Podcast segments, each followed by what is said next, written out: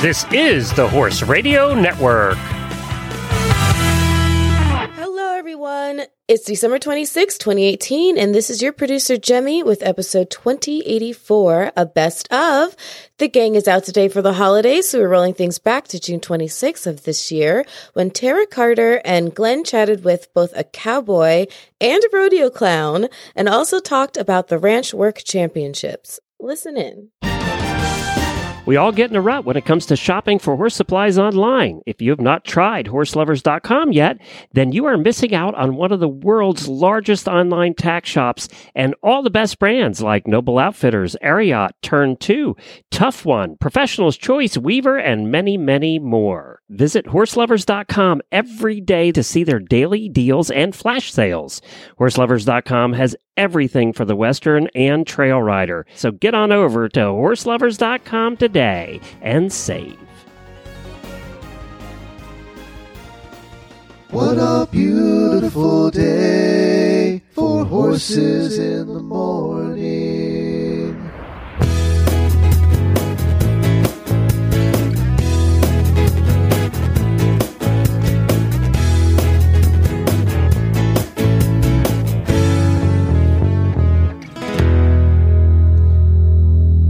Well, good Tuesday morning, everybody. I am Glenn the Geek from Ocala, Florida. And I am Tara Carter from Clovis, New Mexico, and you are listening to Horses in the Morning on the Horse Radio Network for June 26th, episode 1961. This episode is brought to you by Horseware and Total Saddle Fit. Good morning, Horse World. Good Tuesday morning to you, and I do mean a good Tuesday morning. Well, if you insist on being accurate about it. You know, only somebody with perfect comedic timing could produce this much energy in one shot.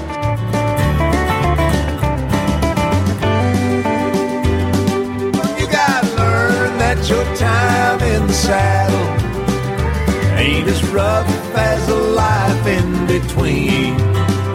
And the fence isn't there for you to straddle. And you can't change horses in the middle of your dream. Well, good morning, everybody, and thank you for joining us on this Western day here on Horses in the Morning. First of all, I can't believe it's the end of the month already. Um, I know. Every time you show up, I'm like, it's the end of the month already? I know. just fly. We were just discussing, Tara and I, before the show about how we we both have way too much going on and and we when when you get to that point where you realize it and take a look at the things you want to cut out the problem is you cut those out and add six more yeah. yeah. Uh, and you have kids It's it's worse too I was talking to someone the other day. She's like, Tara, you have three kids. Most people are overwhelmed with just that. and I was like, yeah, uh, no way. It makes it fun. Exactly. But do you have you because you live out in the country? You always hear about these parents who are running their kids everywhere for every practice, for dance, for you know musical stuff, all of that. Do you have that, or they pretty much play around the farm? Well, we have it sometimes in the summer. They have swimming lessons and stuff like that. So there is a little bit of that going on, more so in the summer than during Oh, during the school year. But yeah, So, but their activities pretty much are farm related, yes, not football yeah. or basketball or you know any of that. Yeah. Well, I mean, we've yeah, we we play in some sport. You know, they play sports, but they play more out here than they go and do that stuff. So Well, that's good for now, they're Safe- young enough. Yeah, They're- I mean, it'll change. It'll they're older, change. maybe, yeah, wait till they're fourteen, and then you'll be Yeah. running them around, uh, everywhere. then you'll be that mom again. Yeah. yeah. well, today we got coming up on the show. We the first hour is going to be kind of an entertainment hour. We're going to revisit uh, an interview we did with J.J. Harrison, one of our favorite interviews that we did, who's a rodeo clown and bullfighter. Uh, and then, for the first time ever on the Horse Radio Network, we have a really huge guest coming on, and that's Baxter Black. Um, and geez, you know, he's been around as a cowboy poet and an entertainer for years and years and years. Uh, you said your dad knew him. I mean, he's just he's just been in the circles for a long time. Yeah, uh, he's a legend. Like I mean, in in all the right ways. So when you said Baxter Black, I thought, oh, how cool.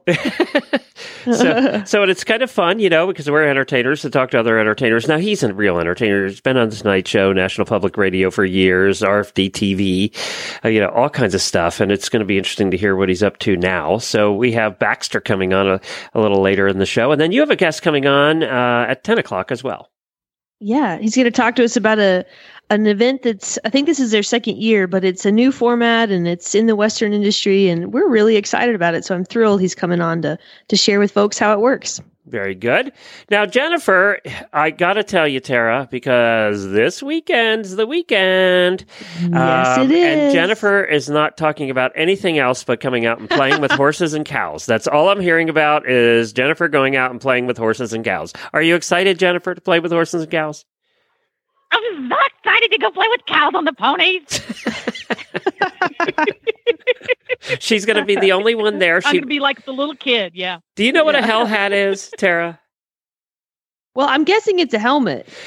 Oh, it's this craze that's going on in the Western and English world now, uh, where mostly women, almost all women, uh, make take regular helmets that you'd see any rider Oh. wearing, and they put the brims on them, and they make them all fancy. Yes. Well, Jennifer made a hell hat for this weekend. Okay. Okay. That I get it now. Okay. Oh, well, cool. Well, our boys they have the Resistol their ride safe hats that are like that Yeah. look like Yeah. helmets. So, so yeah. How are you going to Yeah. pack the hell hat, Jennifer? Because it's kind of a big Well, thing. Well, I made it the the the brim that I used is a very flexible material. It's like like one of those crush crush proof hats, so that when I pack it, it won't get destroyed. Because my mine is the not very crafty version. These ladies who make, and again, mostly ladies, but some guys make them too. They use really honest to goodness expensive straw cowboy hats, and they're blinged out, and they cost hundreds and hundreds of dollars. Mine is a little bit more the redneck Walmart variety. Perfect for New Mexico. yeah. You'll fit right in. You'll be fine. But I'm gonna have a blast with it. I'm gonna put some sparkles on there. Yeah, oh my goodness. The I'm sparkles. gonna have so. There's like a whole I so I looked up Hell Hat right quick. There's like a whole group Yes. of people that There's a whole Like yeah, there's tens a of whole thousands. culture, hell hat culture. Yeah, it's like Yeah. a society, like the Red Hat Society. Wow. Yeah. There's some cool ideas on here. Actually, some of them are pretty fancy looking, right? I mean, Yeah. some of them are really, really cool looking. But there's like Wow. thousands. We had the lady on once. There's like 10,000 people that have done this. Yeah. Um, and some of them, you look very Western, right? Um, Did you do a how to video while you were making it? Yeah, You did? yeah. Gotta have a how-to video. did you do And the how to? You didn't do the how to video, though. Jennifer. I did do the how-to video You did? because when you, I did because you have when you cut the top, when you top, cut the br- the brim out, Mm-hmm. what you have left doesn't fit over your helmet necessarily, and there's a process you go through so that it will slide over your helmet and fit properly. Now, the way mine's set up, it's just it's not stuck on there. They use all kinds of fancy ways to permanently attach it to your helmet. Mine's going to pop off because riding around in the fox hun- fox hunting field with a hell hat on is not going to go over, Probably, Oh, regardless come of how blingy it is. probably not. Yeah. yeah, I don't You think the fox hunters are going to like stuff that. Yeah. Is there any hunting in New Mexico, like fox hunting or coyote hunting or whatever? Uh, there horses? is. Oh, I don't. I don't know. I don't think so. I was I'm sure- about that. I'm sure several cowboys have gone out and roped themselves a coyote or two. That's probably as That's about- official as it. it. They're not wearing the official hunting outfits and carrying their Yeah. flasks. Well, they might be They carrying the so- flasks, but Yeah. yeah. yeah.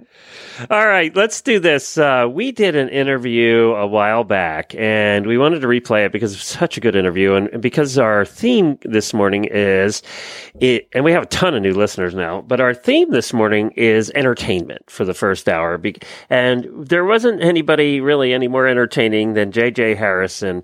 He's a rodeo clown and a bullfighter from Washington State. It was just a fun, fun interview. He um, he has a master's degree in education. He's like the most well-educated rodeo, rodeo clown in America. so uh, we picked on him a little bit about that, and I would just think you're gonna you're gonna enjoy rehearing this interview from JJ. And then we're coming back with Baxter Black and uh, a lot more in the show. So let's take a listen and rewind a little bit. Well, our first guest today, I'm so excited to have. As I said, we haven't had a rodeo clown on in quite a while. He he has a master's degree in education. He taught middle school, which is kind of like uh, being at the rodeo actually, for eight years, and now he is a professional rodeo clown. His name's JJ Harrison. Hey, JJ. Oh, Phil and I, good morning. Good morning. Now, which was worse, teaching middle school or being a rodeo clown? Uh, here's a common question that I get. People are like, which one's more dangerous? You know, when you're in a middle school classroom, you don't have a barrel to hide in. So I'm going to go with probably teaching middle school. exactly. That's what I thought your answer would be. We used to do shows. We had an acting company, and the middle schoolers were always the toughest. They were always the toughest. Well, um, you know, I love it though. You know, I mean, I, I absolutely loved it. I think the energy that comes out of a middle school classroom is contagious, and so it, it's and the, you know the thing about a middle schooler is they're they're old enough to argue with you, but they're too stupid to win. You know? you kind of makes an adult feel smart when you got that going on. Did you I would say? think that there's like this this turning point, right? Maybe when you walk in the classroom, it's like, oh, middle school. But then I think with your energy and what you know, you probably get it going the right direction and you probably have a ton of fun. Really, I mean, I think teaching any age right now in, in, in our world is it's you're in the entertainment industry. You're entertaining kids. Yeah. When they're not ready for it and don't see it coming, you slip a little learning in, you know, and that's, Yeah. uh, we're, we're competing with so many different social medias and, and iPads and TVs and movies and all of the different uh, interests that, that can hold a kid's attention. And so, you know, I think teachers are up against a wall and, and, uh, you know, it takes work and it takes dedication you kind of got to really love it because you're not paid enough. But but but it is a steady paycheck. So you went from a steady paycheck, you know, with with the uh, benefits and vacations and stuff, to doing what you're doing now. That had to be a transition, just on the financial side and just mentally. Oh, yeah, yeah, scary, scary. You know, you're you're going from like you said that the benefits and and uh, you know you had insurance. Yeah, exactly. insurance kind of a nice thing. Now, now I'm a rodeo clown pilot, so uh, yeah, everybody wants to insure that guy. But Yeah. uh, it, you know, it, it was uh, it was scary waiting for the phone to ring. But uh, what I told myself when I first started, I said, if I can make my entire teaching salary in the three month summer, if I can match them, then I felt comfortable to step away, and and I did it my first year. oh wow. And so I felt like, you know, okay, there's there's obviously money to be made, and and I can make this work, and and it worked out really good. You know, I think uh, one of the one of the benefits to my job now is that um, I, I get I get out. I'm seeing this country. I mean, I've zigzagged across it probably 15, 20 times, and yeah. you know, it's really a, it's really a fun job. I mean, everywhere I go, you got to think about my job. Everywhere I go, it's their biggest weekend of the year. You Mm. know, they've been waiting all year for this one weekend. You got all these volunteer hours. Uh, you know, everybody's been putting in the work, and then here comes the weekend, and it's Wednesday or Thursday or whenever it starts, and everybody's excited. And you show up, and they're even more excited because now you're there, and the event goes off, and it's great. And you know, as soon as it's time to clean the porta potties, well, I'm already off to the next one. So I, it's, it's easy to that energy up. You know, it, it really is. yeah. Yeah. Hey, hey, Tara, you're going to need to unplug for us, Tara, here for a second. Um, Tara, can can you unplug your mic for a second? Um, so uh, yeah, and you know, I didn't think about the fact that you're there. This is really the highlight. This is what people look forward to every year. We did live shows for a long time, and I'll tell you one thing I do miss about doing the radio part is you do miss. I do miss that energy and feedback that comes from the audience. Yes. Oh my gosh. And that's that's kind of my thing. You know, a lot of a lot of rodeo clowns will have a, a big act that they do, and it's a kind of a, a scripted thing, but it, it you know it's got a a flow to it, and it's phenomenal. It's great, and they're funny. But I don't. I don't really have that. Uh, my whole world lives and dies on the audience. Um, I, you know, I think so much of, of fresh comedy is playing with a situation that develops right in front of everybody. And so, you know, there's always going to be something at every show. You've got to have that, that guy or that girl that can, can find a piece, a nugget and just roll with it and keep it going. And, uh, you, you know, I, I mean, I had a, a great, I was just in Poway, California last weekend. Um, and I had a, a couple of really fun uh, fans that were just nuts. And so what would happen is that any time that there'd be a lull or something down, I would revert back right to them and, and, you know, kind of well, the audience would feel like it was the comedy was developed right in front of them, you know, and that was, that's the best way. To me, that's the funniest situation. It's always those, um, those stories that you end, you end up saying, oh, you had to be there. Mhm. That's kind of what I want my comedy to be like. I want it to be funny, but you know what? You got to be there. We want you to buy the ticket and come to see it. Well, you guys really truly are the ultimate improv comics. I mean, we were trained in improv all those years ago, but you are, you're just doing improv the whole time and you are constantly, we did the same thing. We were always looking for those couple of people in the audience that could really make or break your show. hmm Yeah. Yeah, absolutely. We're we're stand up comedians on the most dangerous stage in America. I was going to say, Glenn, did you the do your improv of- with a bull? No, I didn't have a bull attacking me at the time. No, that's, that is, that is a difference. Well, and if if you think about it, you know, a stand up comedian can stand up there and he's going to have he's going to be able to have timing. He's going to be able to have a delivery. So some of his jokes may not be words; they might just be a look. You know. Well, but with my job and any rodeo clown's job, it's you're tootling along in the rodeo, everything's going good. All of a sudden, you get a a horse lays down the chute or a, a calf, um, you know, lays down or something, and and so you you need to fill time. And so you get a, a chute boss or somebody, and they look at you and go, "You're on. Do something. Be funny." And so then you go into something. About the time you get to your punchline, that's when old, oh, old Joseph says, "Okay, we're good to go. Shut up. Let's go. Move back to the rodeo." so you got to have really quick little quippets, little things that are just funny, and and uh, you know that's why a lot of my stuff is real short, quick, snappy, and and uh, you know, if I get it all the way out, great. If I don't, you just got to let it go. I probably get to say 10% of the comedy that comes through my head during a rodeo. That's Mm. it. Did you grow up doing rodeo? Like My- were you around that environment? My mother is a, I, I was around the environment a lot. Um, we had horses growing up. My mother is an attorney. My stepfather is a superior court judge. um, so they are so proud of their I bet. rodeo clown son. their educate, their master's degree educated No. son. yeah, they are really appreciating that Washington State diploma I got that they had to pay for. but you know, I, the, thing about parents, good parents support their kids, no matter if they're going to be ballerinas or rodeo clowns. And you know, I think that uh, I've always been supported. They've always said, you know, I, I wanted to be a smoke jumper. I wanted to, you know, everything I wanted to do. My mom redirected me back to you're going to college. Um, you know, of course, you're you, you're young. You're going to be an athlete. I'm going to be a professional athlete. And that works out, you know.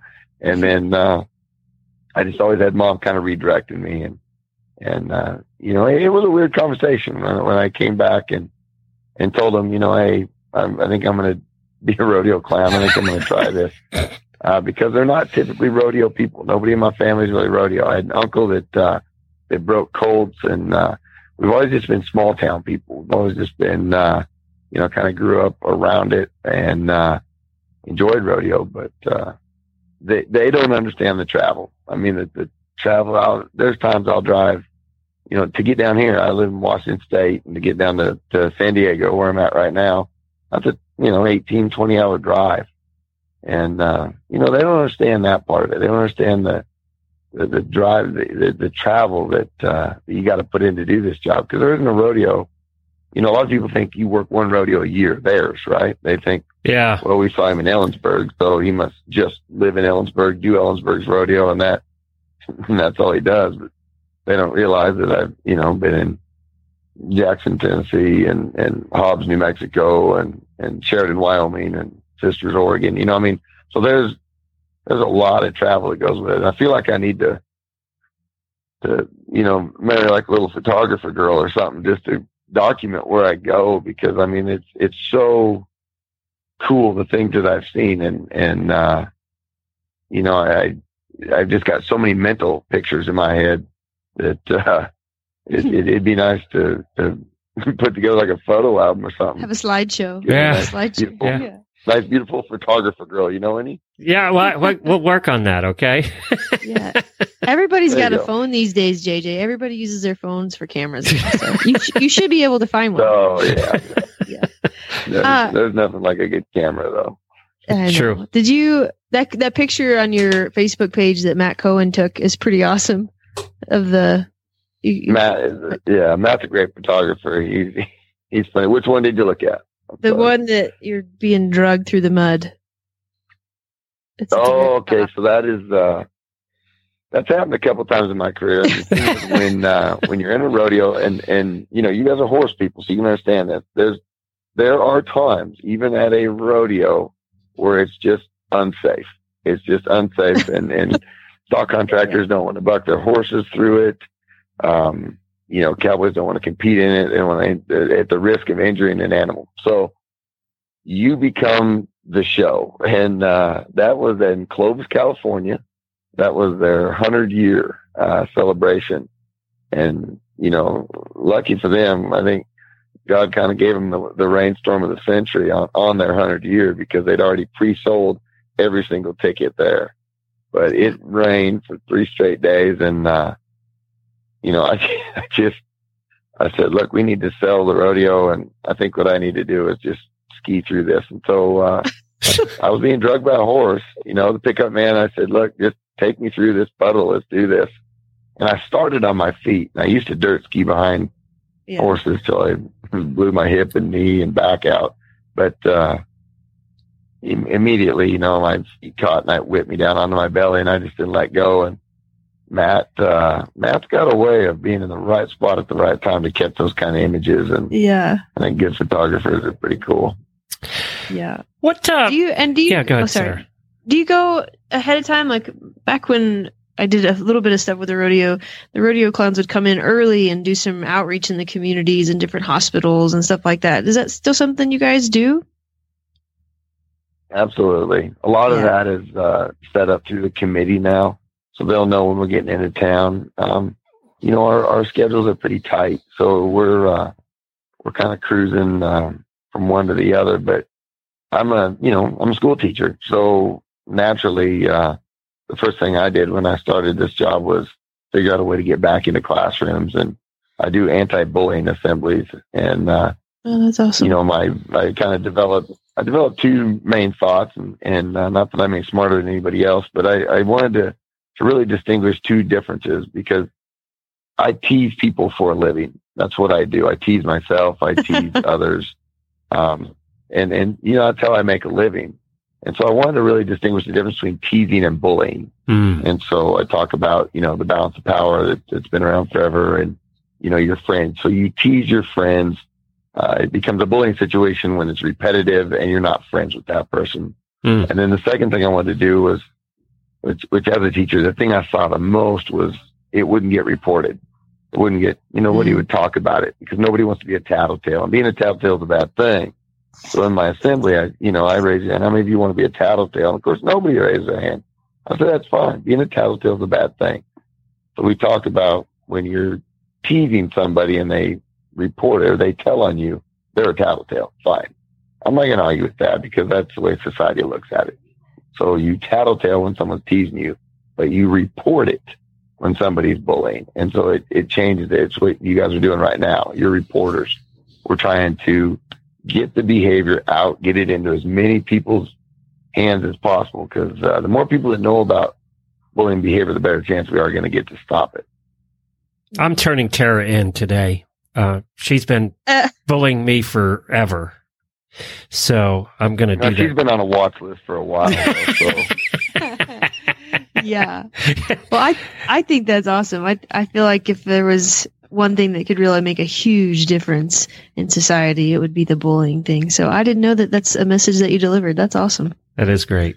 Thank you. well, I, I, I'm not a hero, but I feel like Yeah. we need more role models in our sports. Well, You they're going to look up especially to you. now Knowing what how- you do, kids are going to look up to you, and that that makes a world of difference. Uh, it really does. Now, I got one more question before we have to let you go, and that is: everybody in rodeo aspires aspires to be in Las Vegas in December at the NFR, and I know the clowns do too. Are you going Yeah. this year?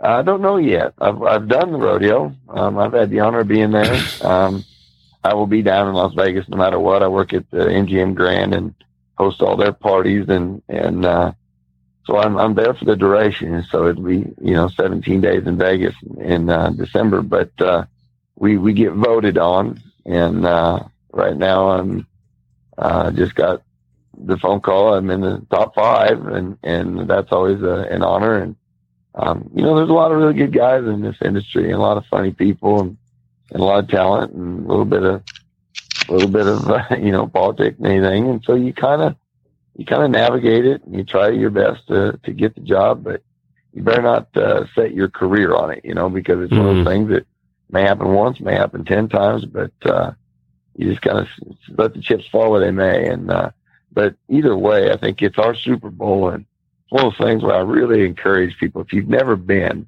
um, to to Las Vegas for the NFR, uh, the Wrangler National Finals, I should call it. Uh, come down, come check it out. We take uh, we take over Vegas. We really yeah. do. Everywhere you go, you're gonna find a cowboy hat, and all the the casinos uh, kind of cater to the cowboy. I know the MGM Grand does a phenomenal job of putting together shows and concerts that are free and and uh, you know activities. So yeah, it's come, an amazing. Join us in Vegas.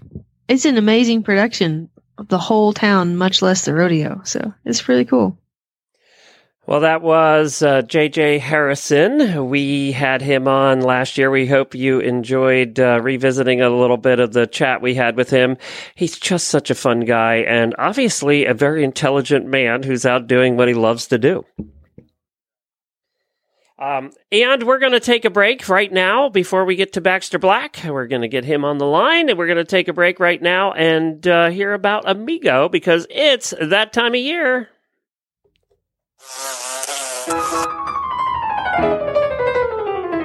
Another long, tough fly season is right around the corner. And the only choice for this fly season are the Amigo range of fly sheets because they're built tough and feature the latest in design comfort bug busting technology, and sun protecting fabrics. And the Amigo range has a fly sheet for every budget. From the Amigo Bug Buster Vamoose with no fly zone to the Amigo Bug Rug Fly Sheet. Find Amigo fly sheets at your local or online retailer, or you can visit horseware.com. That's horseware, H O R S E W A R E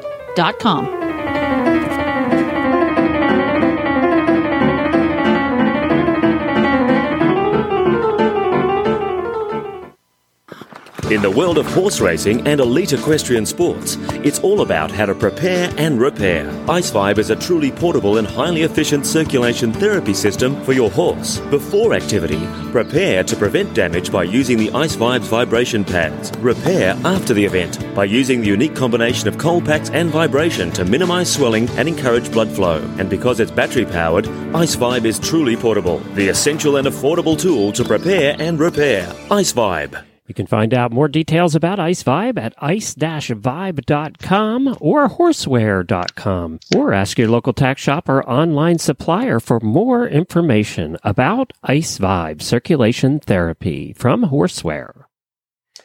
Well, we thank Horseware for being a continued sponsor of the Western episode here on Horses in the Morning. We appreciate that.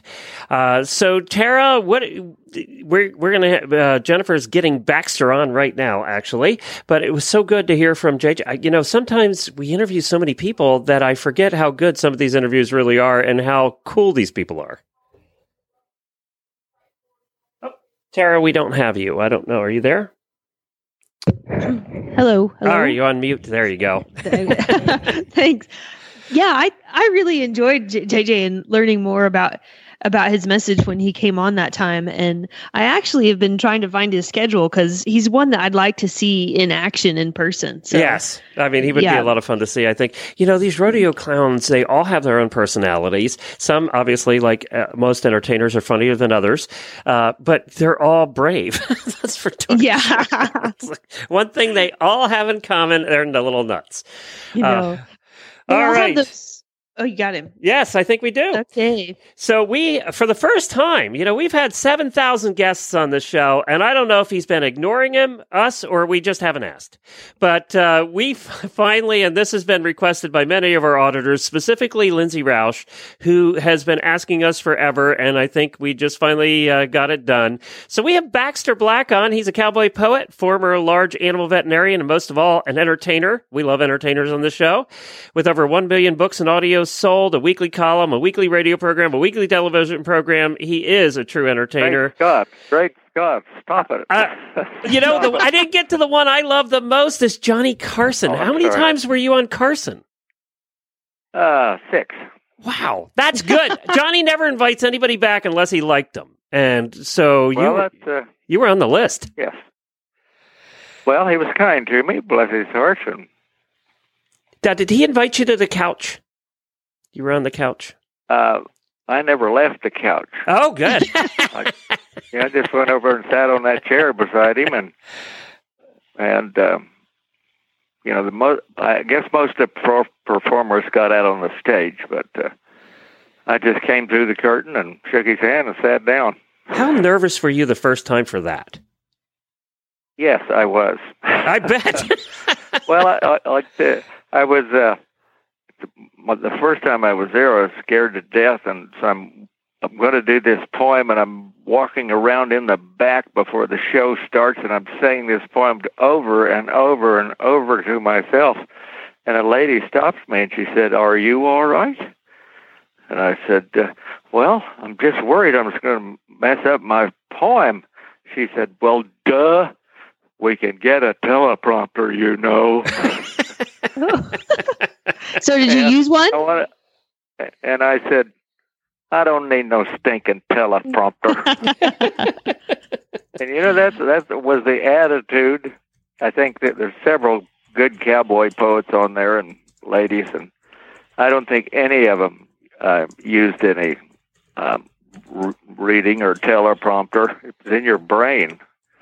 Yeah. Yeah. Well, when there's a little, but when you're risking a little something, you just do better. That's true. I, or or or it goes totally the other way. I've had that happen on stage too, where you just are blank. I mean, uh, Ah, yes. it is almost true though. It's like anything else, right? I mean, you've done so much stuff. It's like anything else. When you walk out there and finally start, then you're then you're going. Then it's fine. It's just that that first step out there. Well, I, you, you know, one of uh, the things I did, I maybe not consciously, but when I went out there, I did not have something prepared to say until I get into my routine, and so I just walk out there, and I would talk to him like I'd see him on the street, and yeah, maybe three minutes or two minutes, or and uh, then we'd I'd slide into my program. So I didn't ever walk out on the stage knowing the first sentence I was going to say. so how's that? You've you've done so many things between the books and the, the columns and the radio program and the television and all of that. What what what is the thing that you look back on and go, wow, that is something that that I truly loved doing. I mean, you probably love doing all of it, but is there something that stands out that was your highlight? I mean, we all have that highlight as entertainers of the thing that was just the perfect thing. When you walk out there and they clap. and then I found They're when you leave and they clap, that's also a good thing. Yeah. That's right. Well, what, what was that deal? If they stand up and and uh, clap and go, and come to you, or what was that? If you get up and they, it's, it's better to have them get up and leave than to have to get up and t- attack you. So That's true. That's true. Well, I th- I uh, uh, have a uh, can't call it a ranch except it's twenty sections. You know how much your section is? How big is a section? It's a mile by mile. Oh, okay. There you Uh, go. you, yes, you did it. Is that you, Tara? yes. did you do good good in math? No, Yes, actually, well, I should have done better, but Well, couldn't we all? Yeah. Anyway, it's, it's one of those grazing leases where you, um, I guess you're actually paying for the grass. And I have a partner, and I've uh, for many years, and I'm not on the road anymore in that sense as a but I've got all this media stuff going on that you were reading, so that uh, and I got my cows, and and with cows, there's always horses. Hmm. What kind of Yeah. cows? What kind of cows do you raise? Uh, well, the breeding is called uh, NTS, none the same. We're not too big. Let, let me. Uh, Uh, that's let me that's a you registered couple of- breed, I think. Yeah, that is. It's uh, highly regarded. Yeah. Mhm. and I'm down on the Mexican border, about uh, 60 miles north. And uh, I had a. Let me find it. Ah, yes. I have uh, a lady from um, CSI Blankets. You- You familiar with them? Yes, I am. Yep. Okay, down there in Missouri, and they're using a little something that uh, so- sometimes people pick out something of mine and want to use it, and so they're ha- they're going to have some sort of a, a program where, uh, and it's called it was called a, Ho- a horse matters, and this isn't funny, but I'll just give you a taste and. And so say, she wanted to use this as one of their uh, bills. Okay. A horse matters. There is just some country where horseback is the only way to get the job done. Places where the four wheelers is a four, poor second, not to mention a noisy track leaving unnatural conveyance. And besides, it's hard to throw a fro- rope from a four wheel. Helicopters can spot and scare, but if you what you need, you're helpless if hey, if you're out there trying to doctor a calf. Knowing you're on the perfect tool for the job. You look at a horse different when he's on the payroll. And I like being a person uh, to whom a horse matters. Puts me in such good company. Robert E. Lee, Teddy Roosevelt, Rudyard Kipling, Ray Hunt, Queen Elizabeth, Jerry Diaz, Casey Tibbs, Ah, so many. Granted, being a horse person doesn't make me easier to get along with, or better at spelling, or richer. It simply gives me a direct connection to one of the most ancient, mutually beneficial interspecies relationships on the planet. Winston Churchill said, There is something about a man, there is something about the outside of a horse that is good for the inside of a man. I like being there when a horse matters.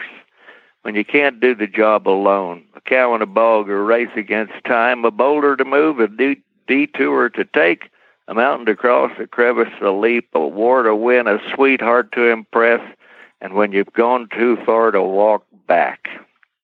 Shakespeare's King Richard III said, when fate hung in the balance. A horse, a horse, my kingdom for a horse. I've come to believe you either are a horse person or you aren't. Many who are never know it because they never have a chance.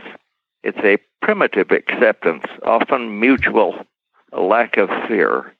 You see it in some children when they are first introduced to the horse. It always gives me a sense of wonder to be there and help them make their first acquaintance. I believe that horse can sense the child's innate trust. It is the beginning of a natural bond. And I count myself very lucky that I get to be a part of what a wonderful world of horse sweat, soft noses, close calls, and twilight on the trail. I like living a life where a horse matters. Hmm. And of course, all of our listeners are horse people and could relate to everything you just said. yeah, that's right. Well, I, I didn't make it up, but I've been with horses for so long. Uh, you guys been bucked off? Have I've you been- had- Oh, Uh, yeah. Yes. Everybody's been bucked off. yeah. You, um, I think it's Remington has the painting um, A Bronc to Breakfast. I had one of those. yeah. Today? yeah, I, I said, right. Not, no, not today, but uh, two or three years ago, and just laid me out flat. You know, when the horse is bucking, and Francisco said, I went pretty far. He said, uh, you, you looked like a rodeo. and uh, and, and I wrote the part where he was bucking, and then when he really said his, uh, well, whatever he did, spring, um, I, I was uh, holding on to the rein, and I thought if I had the rein, I was going to have a, uh, have uh, some attachment. But you know what a slingshot like um, David killed Goliath with? Yeah. he Used to play with those as a kid. And you Yep. have cir- yes, Yeah. circumferential. you're just you're out on the end of this thing. I held on to the reins when I should have probably let them go, and uh, j- just like that swinging that slingshot, I was out out on the end where the rock is. so I just Ooh. arced over the top of it and landed flat on my back. Was this I recent? recovered, but Oh. no. okay. Well, it was like three years ago.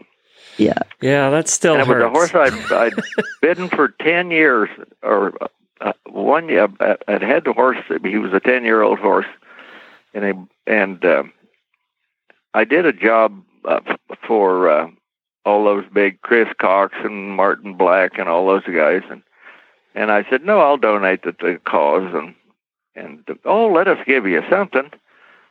Well, I said, get me a horse. well, these are horse people. So it took it took them a, took them a little time to figure out. Oh, he really meant it. Um, and that horse I had a, uh, for a whole year rode him. It was just so good, and boy, he did whack me on the ground. Was this? Did you get that horse from the Horsemen's Reunion? Is that the event? I got the yes. Well, Uh, yeah. it wasn't an event. They did. That's how they paid me. I said, I, yeah. and you know, I do ranch work. That's where our horses go. hmm Well, I, And we've was. got uh, Bronco is one. Um, Bravo is another one. Jose is another one. They're all Spanish. Oh, wait a minute. Uh, that we have a good one, uh, Palomino, and he's a good horse that Francisco made, and he's named uh, Copper or Copper. I well, I heard you do uh, one of your poems at the Horsemen's Reunion there about team ropers, and uh, I, did you used to team rope, or have you just watched enough to be able to to tell the story? Uh, no, I have. It's one of those things that that life has given me the opportunity to be a part of a lot of things, and seldom good at any. no, I, I team rope, but I never was, um, you know, professional. so were you uh, were you a header or a heeler? I. Well, I'm left-handed. oh, So you're condemned. Yes, uh, my dad didn't rope. my dad played music, and um, I came in. He came in one night about I was about thirteen. Come home from work, and I had taken one of his guitars and turned the strings upside down so I could play it left-handed. and, and he said, uh, um, "Put that back the way it came." And I said, "Why?" He said, "So you can learn to play it right-handed." And I said, "Well, why do I need to do that?" He said, "You can always borrow someone else's instrument." That's, that's true. Mm, there you go. and it and being a left-handed heeler is the same because you can't. You, all the horses are trained to go the wrong way for me. and yeah. I'm throwing from the wrong side. so um, yes, they. There's, Like, Baxter, I got I've, I've been a part of a lot of things. You ha- you have have you found out about Liz Huey yet? No, doesn't ring a bell. Well, she will ring a bell. Oh, for Uh, the the Huey, the ropes, Huey. No, this Oh, is. I changed. I changed the subject. L- read the uh, uh, reviews in the latest Western Horseman, and it's uh, she's got three little books now. It's hard to believe a story about Barney, and it's a it's an oddest thing. She's a mule packer, young lady, and goes on all that stuff, and and, and it's really good little book for kids, and big books too. So I'm putting in a plug for Liz. Cool. Well, I got to ask you, and I know we're we're limited on time, but uh, you've been you've seen media change. You know, you've been in entertainment for so long, and you've seen media change through the years. And now you're talking on a podcast, talking about changing media, right? Um, so a live podcast, which is even different, more different. But what are you concerned that uh, cowboy poets are going away? That that things are changing? What what are you concerned about in the world you've grown up through? Well, um, I, I guess I'll put it this way. Uh, I, I came out of an age that if you were smart and could do things um, with numbers, you were fell right into those computers, and you just they, they it's your life. But someone like me, who has an out, outside job and uh, have very little interest in knowing how a computer runs, and so I it took me a long time. Right now, I'm to the stage where I got a cell phone three years ago, so that'll give you a clue. um, you're you're modern I, now. no, and I, you know, I can find uh, what is it? Go, Goober, Google, Go, Goober, yeah. whatever it is. Yeah. I can find things on that. But what happens is, and this is the truth and it answers your question. Uh, there be thousands and thousands of people who know how to work a computer, but somebody has to think up stuff to put on it. that's that's me, and that's you. Yeah, you you figured out something. This this should work, and you didn't worry about um, not knowing how to work the computer. And and I'm to the point now where I'm in a I've had some really good luck because I was in places in my life when the times were good, and books right off the bat when I first got in in entertaining. I was a vet for 13 years, and uh, I, first thing I published outside of my speaking, I, books, and I started doing that, and and uh, I've sold uh, a million books and 250 of the videos and all that. We keep track of all this stuff.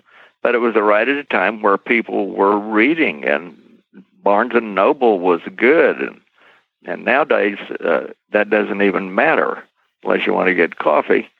And then the next thing that, that I said, well, if I can do the make a, a column, that that was the very th- first thing that started. I wrote start writing start started writing a column, and then you can do a lot of things with it. And then if I said, if, I can do this with a column, I can take this column and put it on the radio. So I did, and that time came, and I got on. I was on twenty NPR for twenty years, and so I could do that. And uh, and then the next step, and that was radio. I have a radio program I am my own, and then uh, you just go a little further, and television is there waiting out there for you. And so I started uh, making that even before the uh, RFD, but I didn't have a market for it. And then they they jumped right out of the side of a cliff and say, "Hey, we got a TV show." And all these things came along at the right time in my life. And uh, so here I am left with all this what I call media. yeah, you you have a lot I of do it too. Com- commercials and and I, I do it with good people. That's your key. Yeah. Well, Yeah. we we thank you for joining us. This has been a lot of fun. I, again, I don't know how we've uh, missed having you on all these years, but uh, we definitely want to have you back. And good luck with everything you're doing now. You know, you must know Dan Roberts, right? This entertainer.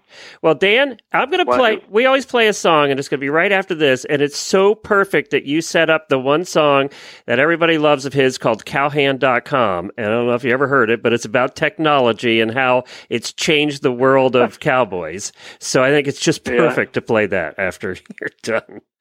Well, I'll be honored, Well, or Dan will be honored. Thank you, Baxter. We appreciate it. BaxterBlack.com is where you can find his website, and uh, we'll talk to you again soon. Thank you. Okay. Bye.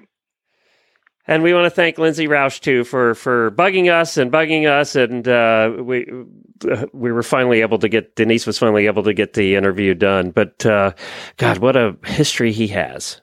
Oh yeah, for sure. He's done everything, and now he still has a couple hundred cows he takes care of out there, right? so yeah. I didn't know what that was. He was talking about not being from the Western world.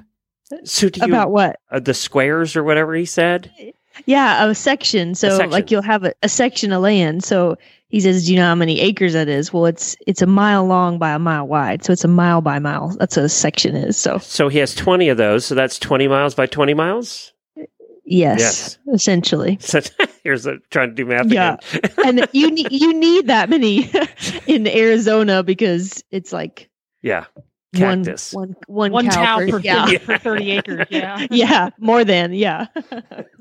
All right. Well, let's uh, let's let's hear a little Dan Roberts and Cowhand.com. Just what uh, Baxter was talking about.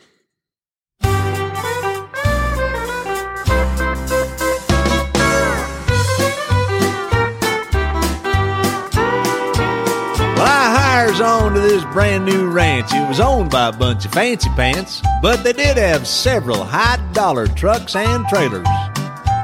Well, there was barns and pens. It was under construction, and I was informed by phone I'd receive my instruction in a video arriving in a padded mailer.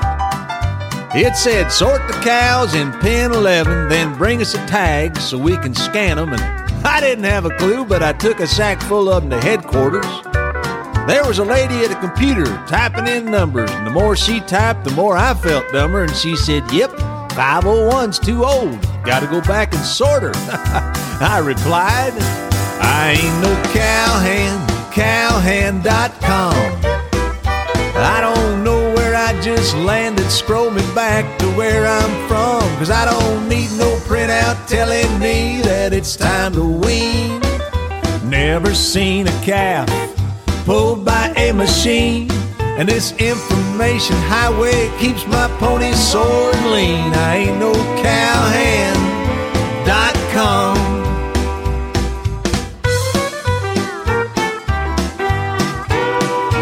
Well, my security pass slash photo ID opened the gate and picked out a horse for me, and you punch in a code and it start an automatic feeder. of course, you still had to step over what them cows was downloading, and you did hair analysis with a digital modem and put a cow up on the screen, it'd tell you which bull's gonna breed her. Well, then they give me this laptop from my saddlebags, and it got dusty out riding drag, and I knew the boss was gonna have my hide. Well, they said just boot it up, open the windows, something about a mouse and a bunch of menus, so I hauled off and kicked it. I kept the windows closed because it was freezing outside. I ain't no cowhand, cowhand.com. I don't know where I just landed. Scroll me back to where I'm from. Cause I don't need no printout telling me which stall to clean. Never seen a horse shod by a machine. And this information highway keeps my pony sore and lean. I ain't no cowhand.com.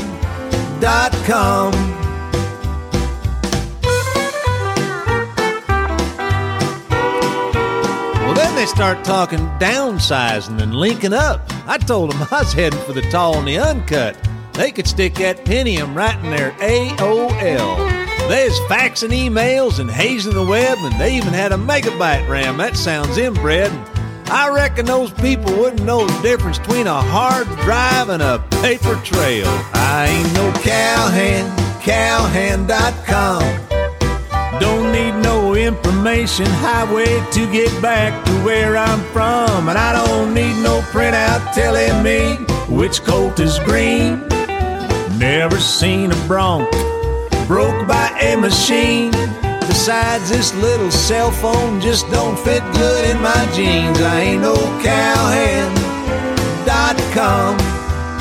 I ain't no HTTP colon backslash backslash all one word, all little letters. www dot. Yeah, that's what you get when you try to cross one of them computers with a cowboy.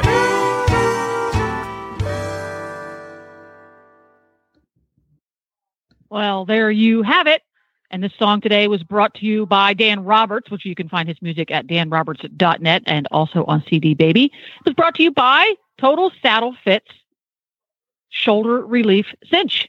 The Total Saddle Fit Shoulder Relief Cinch improves saddle fit and horse comfort. And how do you does it? How does it do that? You ask. Well, the center of the cinch sits on your horse's natural girth groove, while the sides are set back to attach the latigos further back and prevent the saddle from being pulled into the shoulders. Additionally, the unique shape allows for more elbow clearance, and your horse will be happier. I can guarantee it. The shoulder relief cinch uses an interchangeable liner system, so one cinch can be used with a limestone neoprene, wool felt, or wool fleece for easy cleaning and customization. Because some horses like sticky, some horses like furry, and some like those horses just like padded. Additional liners can be purchased separately from the cinches.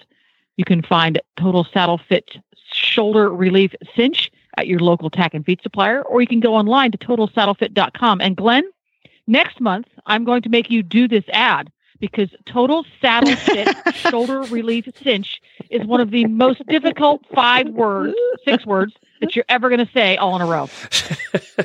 I'm glad you said it because I was thinking it. I thought, wow, that is impressive. Good job. Tongue Total twister. Saddle Fit Shoulder Relief Cinch. Zousers! You did such a great job. We're going to let you do it job. again. We're Yeah. and thank you to uh, Total Saddle Fit, who's been a sponsor of ours for probably five or six years now. So we really appreciate them. And the cinch is like one of the most popular cinches out there now. It is just selling like crazy. So um, I know he has a trouble keeping up with the orders on that.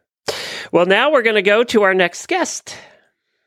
So we'd like to uh, welcome Chris Jeter with us today. Uh, he's a show manager for several different associations. He's a judge, uh, but I asked him to come on the show today because there's a really unique event that's coming up next weekend, and uh, we've seen a ton of popularity and growth in ranch horse events in the Western world, and uh, they've got an event coming up next weekend that's that's really quite unique. So I asked Chris if he would come on and visit with us about it. So welcome, Chris. Thanks for joining us this morning. Thank you for having me. Where are you located, Chris? Where are you based out of?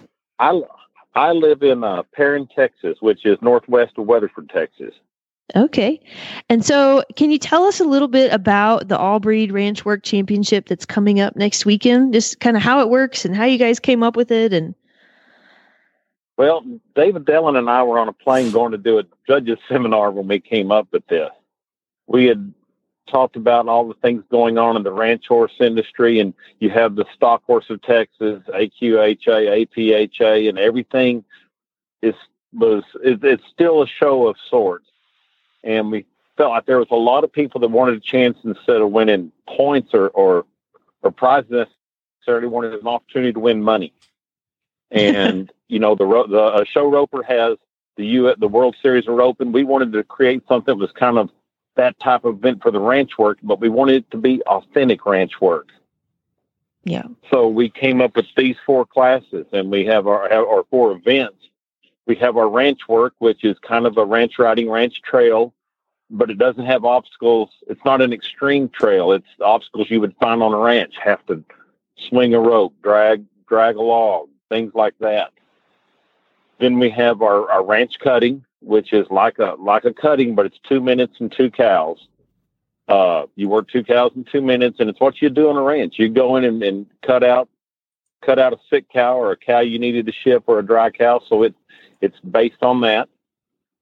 Uh, then we have a ranch roping class, and our ranch roping is you'll walk into a herd of numbered cattle. We'll call out a number, and you'll have two minutes to position that cow where you can rope it, either around the head and horns or around the feet or the hind feet. uh, with a breakaway Hondo. And we did the breakaway Hondo so that people that wanted to come in and rope, but a lot of people are worried about getting hurt or getting injured or just aren't comfortable roping. This way they can get to show their ability to rope and, and yet it simplifies it. It makes it a little more uh, comfortable for a lot of people. And then we have our ranch cow work class. And that's where we're going to return a cow into the arena and you'll box or hold that cow on one end. You'll drive it down the arena and box or hold it on the other end. Drive it back down the arena. Once you cross the center, you'll either circle the cow once each way or rope and stop the cow. And these are things you would do on a ranch. Uh, we didn't want it to be like the cow horse. There's already cow horse shows. We didn't want it to be like the versatility uh, shows per se. We wanted it to be something unique that everyone can come participate in. And then on it- top of that, we're using we're using a D system to to place this class like the barrel racers do. So, So can if so your when winning if your winning run was a 75 then that would be your 1d and then we'll drop down uh, uh, four points i believe it is to a 71 for your 2d winner and a 67 for your 3d winner so And does that this mean creates more winners within the class so does that mean to be one class? So we instead of having sometimes open riders or amateur riders, everybody's in one class, and then you break it out into divisions based upon scoring. Is that right? based upon based upon yes ma'am we uh we we everyone can go at once and because we think our thought was that leveling it by open or amateur non-pro instead of leveling it on what you do for a living we're going to level it for what your talent is that day Yeah. Well, there's plenty of times that sometimes the open and the amateur they're they're competing head to head. They're just in different classes. You know, they're riding, doing a great show, and there, the, there's a lot of amateurs uh, that uh, uh, let's be honest are, are better hands than a lot of the professionals Mhm. and if they have the best run that day they ought to be the one day one d winner. Yeah, and and and so if you're rewarded on what you do that day it eliminates a lot of the perception well so and so has a great horse or so and so uh you know they went out and bought him a great horse. Well good for them. We want those people to be comfortable too. And and it's based on what they did. You might have a great horse and have a bad ride. So maybe you fall down into the 3d because of your score it's a it's the most level playing field we could create yeah. So when you, I one of the things that when we first heard now, what year? I'm just going to backtrack for a second, if I could. What is Okay. this your second year doing this event, or is this your This is- first? This is this, this is this is the inaugural event. This is the Okay. very first event. Okay. Now, We- two day two days prior, we're doing a 4D fencing and boxing challenge. Okay, and that's and your We- second Western year. Horseman. Well, this is our second year. Western Horseman sponsors that. Yeah. And if you could, and so what's what's unique about that fencing and boxing challenge in comparison to? the the the fencing and boxing challenge it's it's based on a cow horse event obviously but we have no rein work we pay it on a two day average uh, we're doing a 4d breakdown on it instead of a 3d so we pay a little deeper uh, and anyone can enter. There again it's it's it's not based on what you do for a living. Anyone can enter the boxing. They can enter the the fence challenge. They can do both. They can enter multiple times. It it it doesn't matter. If you enter multiple times we'll give you a, a designated number for each run and so that's how we'll manage that. So the but fence. it's unique in that it lets the go ahead Oh, sorry. So the fencing, when you say fencing and boxing, so the event that you talked about, the ranch cow work, where you box, drive, box, drive, and then you circle a rope, is your fencing challenge? Mhm. Is that is that like your boxing challenge, and then your fencing actually The- involves fence turns, or the the the boxing part of the box is strictly boxing you hold the cow for 50 seconds at one end of the arena okay, just just like at a cow horse show. The fencing is just like the fence work in a cow horse show. You're going to box the cow, then you'll go down the fence and turn it at least one time each direction, and then you'll circle the cow one time each direction. okay? So then, so now to jump back up to your to your ranch work championship, one of the things that when we first heard about it, we loved the fact that you included the ranch roping. So, are you gonna? What kind of things are you gonna score people on when you go and do the ranch roping class? What kind of things are you looking for as, as a judge? We're as a judge, we'll be looking for that horse. We're, we're going to be looking for the same person you would want to come work on your ranch. We want them and their horse to go into the herd quietly to be able to position that cow in such a way that it's easy for them to rope. We want them to rope it quietly. Uh, obviously, if you can rope it around the heels, it's a higher degree of difficulty, but that's also something that's higher sought after on a ranch. They prefer when you're branding cattle or whatever, if you can heel them and drag them to the fire, that's better. So that enables you to score higher. Okay. So, and now some ranches choose to head and heel, and some ranches choose to heel, and that's sometimes typically a difference of location or geographic region. Uh, yeah, yeah, you get into different different areas with some of that. So, so you're going to say so at this event, which is in Texas, then heeling is mm-hmm. preferred, and we'll get a higher score. What about what about and different well, shots, and, like a? You know, uh, it's the it's not quite like a big loop roping, but obviously a different shot. If if you take a a shot that is quieter and less disturbing to the herd, you're being more of, of a ranch hand, so that's going to elevate that score. Okay. But okay. but but the the ultimate goal is to be efficient, and so you know if you go in there and you scatter the herd and you're swinging your rope as fast as you can, and the cows are scattering, you're not going to score well. But at the same yeah. time, if it was a ranch, you're probably not going to be invited to come back and rope on that ranch. Yeah. So how many loops do you get? uh, as many loops as possible within the two minute time two period. If you rope the wrong cow, there's a penalty for that. But since okay. it's a breakaway hondo, you can break your loop, rebuild it, and rope again. Yeah. Yeah, that'll sure help with the efficiency of not having to get ropes back to folks too. Yeah, and it goes. We're we're we're making it unique. We're going to split the arena in into two arenas, so we have two events going at one time. Okay. We want we want people to instead of we don't want anyone sitting there quiet. We want it, we don't want it to be like a library. We want people in there yelling and whooping and hollering for their friends and everybody. Yeah. We just uh, we wanted to have that activity going on on both ends of the arena at one time. That's great. We just got back from the show in Oklahoma where they, you know, that arena is huge at the Lazy E, and they split the arena into mm-hmm. two. And we love that in the atmosphere and that environment. So that's great that you guys are gonna to bring that there. You know, that was such a, the the versatility is such a great event. It's everybody seems to enjoy it. It goes back to a lot of our roots, and we just had, had got to talking and said, you know, the the show ropers have they can go rope for all their correct mechanics, but then they want to go to the World Series and jackpot ropings and win money.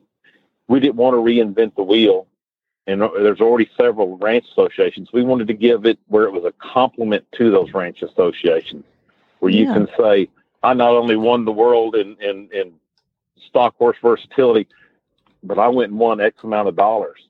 And we're we have ten thousand dollars added at this event. And yeah, so that's that's, that's going to allow for some pretty hefty paychecks. Yeah, that's wonderful.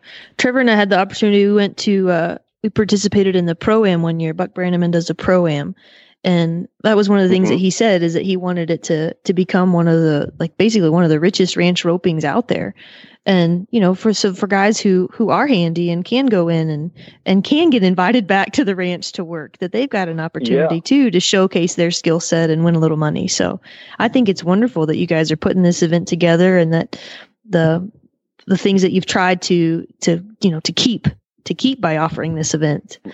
So well and, so how did you get in? we tried to take out the horse we tried to take out the horse show elements. There's no sliding there's no lead changes there's you have a venue to go do that. We want this to be for the ranch. We want where the ranch cowboys can come play, as well as mom and pop that just like to to go work their cattle, or the kids that are wanting to do things with cows.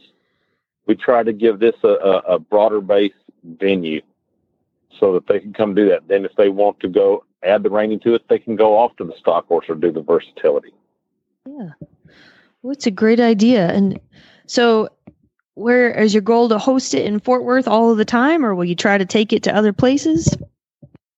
No, we uh, we would love we would love to have a series of these all over the United States. Okay. Uh, this is the since uh, the Paint Horse Association is producing this. Obviously, this is a great venue. We're already in the Will Rogers for the Paint Horse Youth World going on right now, and this goes on after it's concluded. Uh, so it was it, it was a easy fit to start here. We would love for it to. I can envision this being maybe. I would love to see it be an event at stock shows, uh, at ranch rodeos. I mean, I think there's I think there's a lot of opportunities for this to work. Ideally, I would love to try to find maybe a ranch where you can go in for a day and they would let people come in and actually do this on a uh, working ranch. Oh yeah, that would be wonderful. That would certainly add to the to the authenticity of the experience too. And and it's I think it's an experience people want to have. I think people want to be cowboys. Yeah. Well, and cow and those who are cowboys And want ca- and ca- to to be able to Yeah, bring wanna that to yeah, exactly. Oh, that's one thing that's really Yeah, great yeah. about you know we we talk Trevor he's a big into baseball and uh, we talk sometimes about different countries that you know they some of the videos that they're always watching getting ready is you know they're watching really top level competitors in in that sport all the time over and over. And so i think it's great for the picture that people get to be able to see to see you know cowboys you know always get to go out and see how handy they are on the ranch and see what kind of situations they can read and adjust to.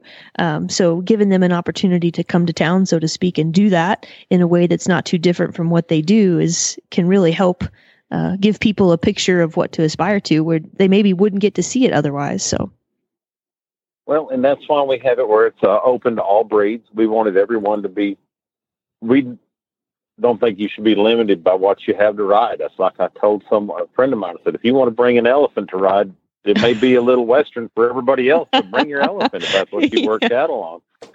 you know, it it needs to be. I just I just think it lets everyone have some fun. I, I want to put fun back into the events during our our 4D fencing and boxing challenge.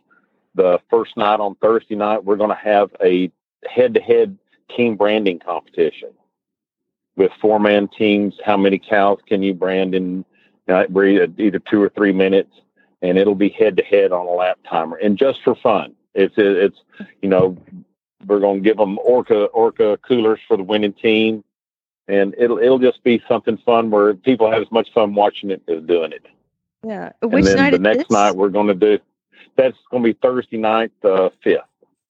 Okay. Thursday afternoon when we get done with the fencing and boxing, we'll go into the team branding, and then the next night uh, when we get done on Friday night, we're going to have a, a jackpotted 2D uh, steer stopping okay and we're going to do it. We're, we're going to do kind of a Pendleton style steer stopping where you're not out of a box. We're going to turn a cow into the arena, and then you have to set up and drive that cow down and rope it and stop it. oh cool great And we're, we're, it's a lot of money to go do stuff with horses. I think it, It needs is. to be fun. yeah oh that's and, wonderful and, and we're trying to we're, we're trying to really put the fun and put put give give the people that do the ranch events or, people that actually ranch just another venue to go to where it's a it's a different format where it's something new and exciting for them. Yeah. Well, great. Well, thank you guys for putting this together and the, and the forethought that you've put into it and uh, the things that you're trying to preserve. And thanks for coming on, coming on the show today to talk a little bit about it. Where, where could folks find out more about the event or more about how to learn how to become involved in the event or, or learn more about this, this if lifestyle? If they will go to the uh, apha.com, the American Paint Horse Association, uh, and you can look up the ten thousand dollar added Ranch Work Championships, or you can look at the Western Horseman five thousand dollar added Fence and Boxing Challenge. It's also on uh, Facebook under both of those things. Okay. Classic Equine. Classic Equine is our is our big sponsor for the Ranch Work Championships. They're very excited about this, and we're incredibly excited that they're coming in and helping us with the added money and, and, and helping make this event a go. They're they're really excited about it too. They hope this this takes off. Mm, that's great. Well, thank you for your time today, Chris, and for joining us and telling folks more about it. And can't wait to hear and see how the event goes. Well, come, come on out. You've got time. Load up and come this way. Come play. We're coming. We got a trailer load ready, so we'll see you there. Per- Perfect. We'll see you there. Thank you All very right. much. Thank you. Uh, Bye-bye. Bye. I Jen, love- you can come to the clinic and prepare and then go to the show with us the next weekend. I, I'm pumped. I now that Oh I learned gosh. more about it. Jennifer, did you understand like half so of what much they were fun. talking about? I didn't understand any of those acronyms. I felt like I needed to get my my bicycle horn out. Yeah, I wish you would have. That's why I was saying it is. I was trying to ask questions. Okay, explain the difference between boxing and what's the other one? Oh, fencing.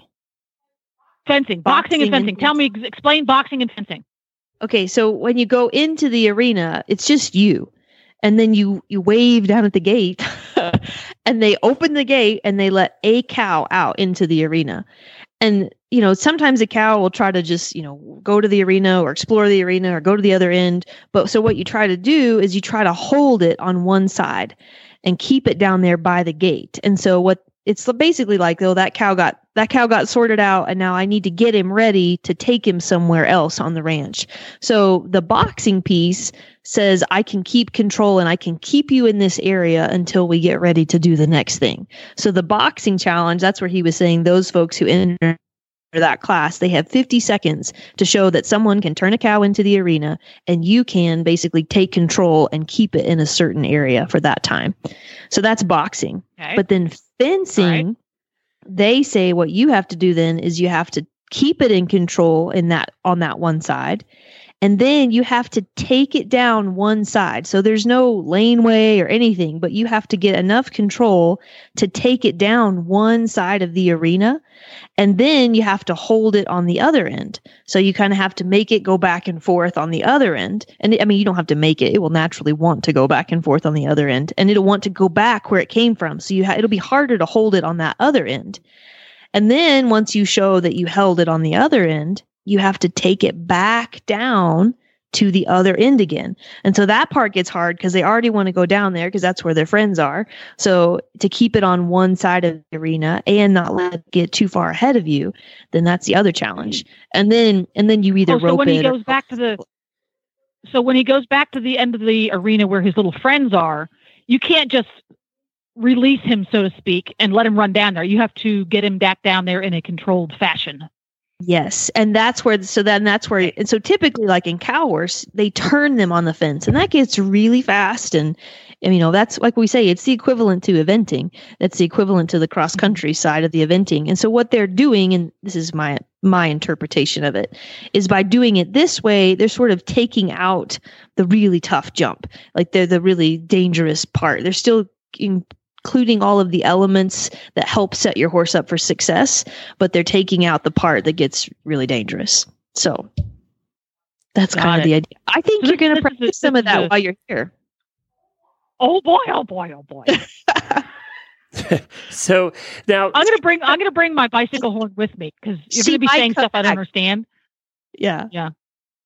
And I think that's the hard me when I part, isn't down. it, for you guys? Because you know what you know, and it's hard to go back to what you don't know when explaining to somebody gotta dumb it completely down, new. Tara. Yeah, it's hard. I, I feel like I, I was part of me was like, well, we've talked about it before on some of the shows, so I hated to be like, I didn't want to go back and and ask questions, but uh, I mean, everybody, the ranch work part that they said they're doing, because it was new to me too. I wasn't sure which questions to ask, even though we do some versatility events. You know, this is a brand new event, so knowing what they're asking and what they're looking for, it's going to be, you know, it's new to everybody in some ways. So, but I know what you mean. Well, and It's like guys probably would say some lingo, and I'd be like, uh, I need to ask. I need my bicycle horn. but it's all at the high levels. I think it's all related. I think you know it's all about getting you know a, a communication with your horse and and having some higher level maneuvers. And then when you go into something, whether it's ranch work or a show, you got to have it when you need it, right? Hmm. Yep. So uh, one of the things I like about what you what we've been hearing from even the English and the Western side is people are trying to come up with new stuff. They're trying to come up with new classes, new shows, new ways to do things with horses, and I think we need that as an industry Yes. um, because but well, it's just what it's it's kind of what Baxter's you know talked about is things are changing, and uh, hopefully the new things will also appeal to youth more. I mean, that's the other thing that we have to do is keep appealing to youth so that they keep wanting, so that we have enough of them to want to continue to do this. Um, we can't, you know. like you said about. Oh, sorry. yeah, go ahead. I think what he said too about all breed. I mean, I don't know. I feel like English does a really good job of having all breed. Whereas sometimes when you get into the Western stuff, it's, you know, is it a quarter horse or is it a paint horse? And there's really not an area for for other breeds. So I like to see that more places are doing all breeds or they're working together with other organizations. Yeah, because let's face it, it doesn't matter whether it's quarter horse, paint horse, if they can do the job, or a thoroughbred, or an Exactly. Arabian, or whatever. you know, if they're doing the Yeah, job and doing it well, what's the difference? Yeah. Right? I mean, in Yeah, Trevor ranch work, loves- right? I mean, ranch work, you have a lot of Heinz 57s in there too. Um, so you've got ones that are, you know, what did he say? No. What was his quote for the type of cows? Uh, Oh, NTS. NTS. Well, you have that in horses too, that's the thing.